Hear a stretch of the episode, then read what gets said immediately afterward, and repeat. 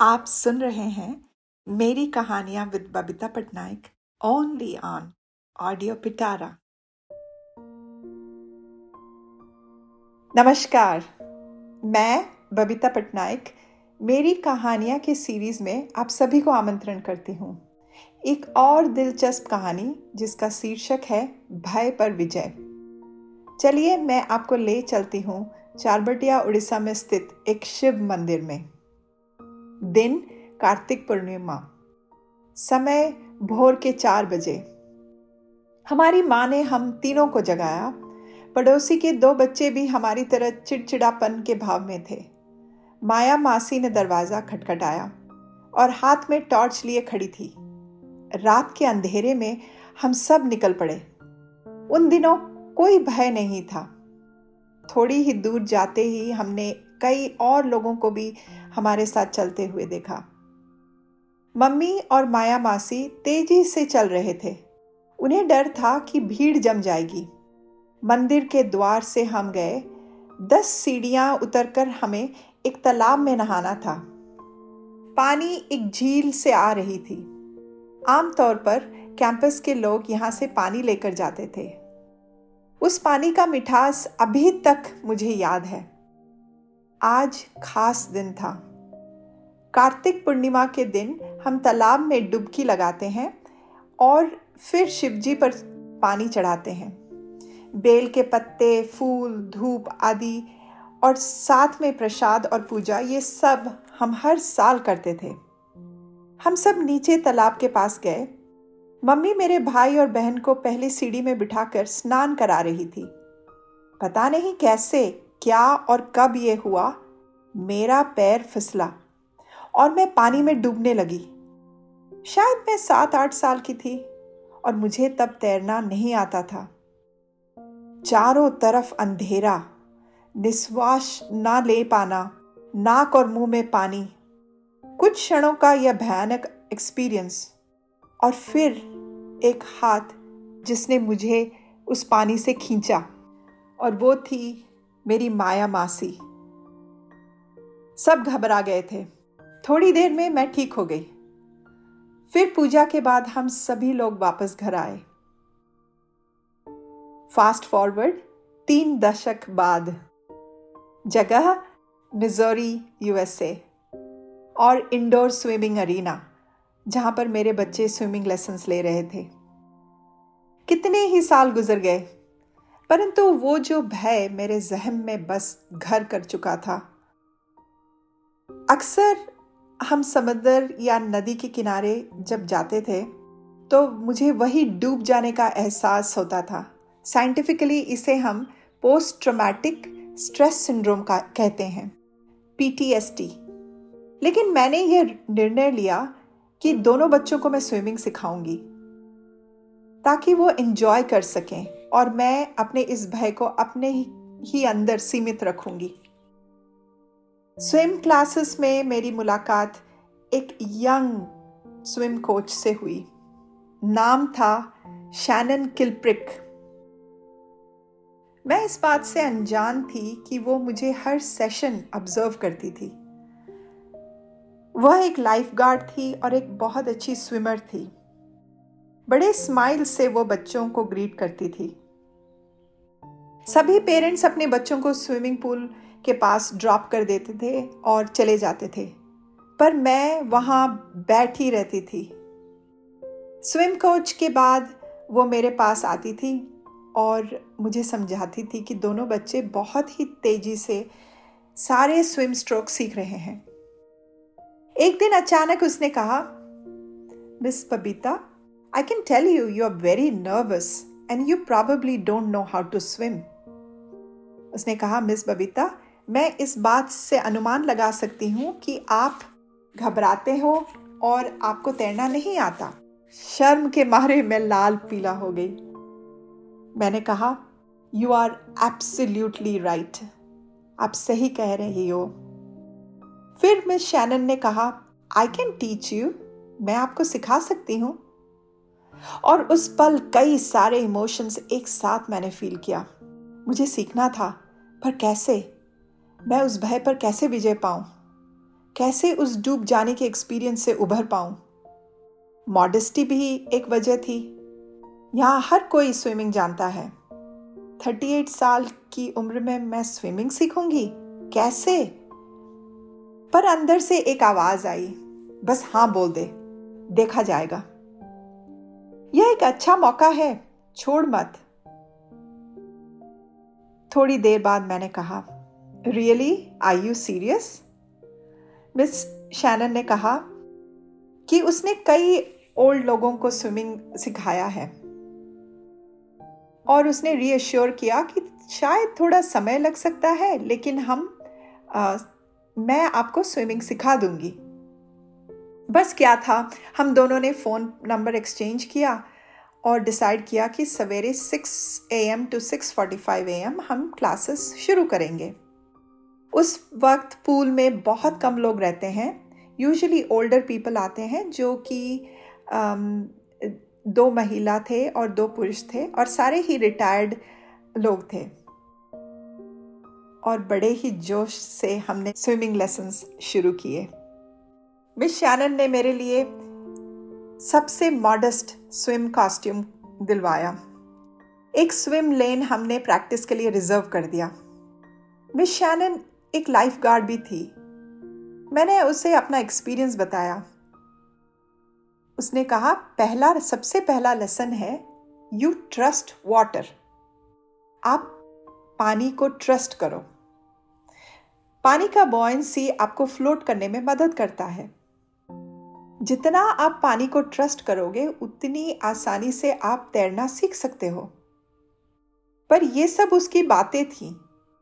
और उस समय मुझे किसी भी बात का ज्ञान मैं उसे एब्जॉर्ब नहीं कर पा रही थी, क्योंकि डर मुझे खाए जा रही थी। मिस शैनन को पहले लसन में बस पकड़ के रही, उसके हाथ को पकड़ के रही। एक खासियत थी मिस शैनन में। वो सिर्फ़ एक ज़रिया थी। बस बड़ी इत्मीनान से वो मुझे धीरे धीरे पानी के फ्लो से वाकिफ उसने मुझे करवाया। डूब जाने का एहसास बड़ा ही भयानक होता है। उसे ओवरकम करना आसान नहीं होता।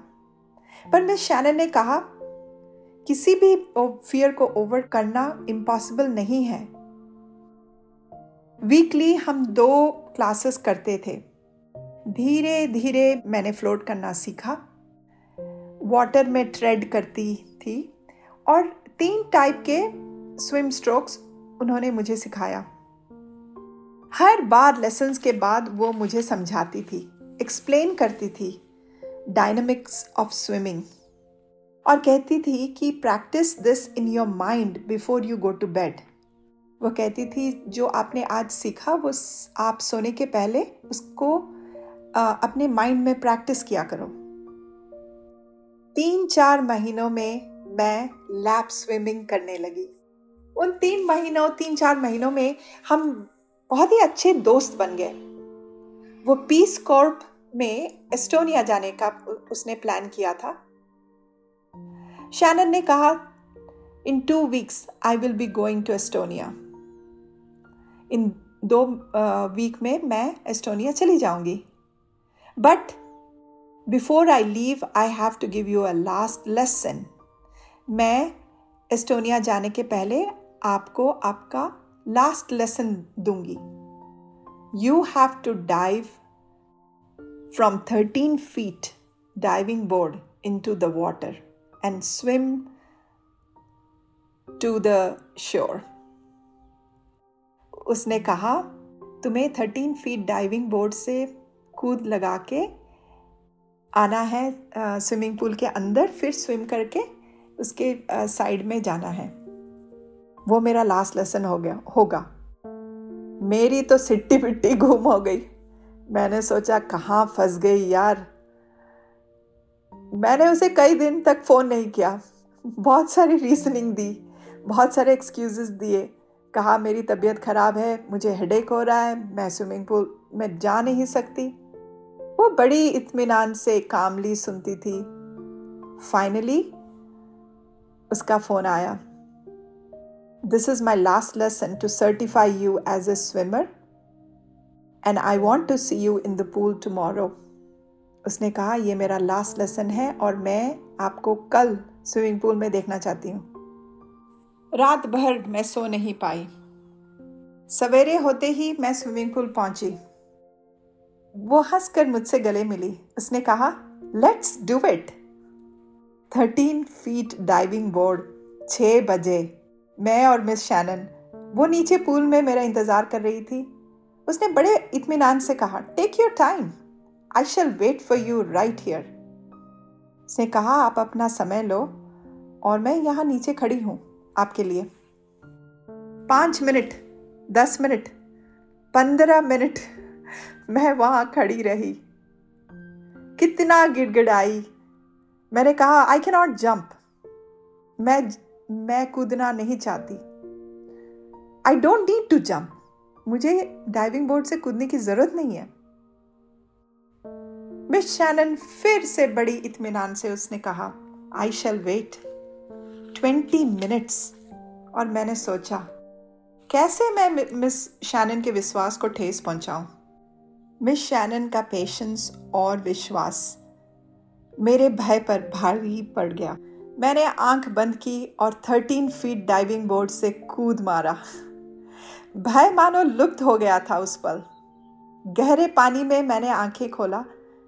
तो मैं शैनन वही थी। उसने मेरा हाथ थामा।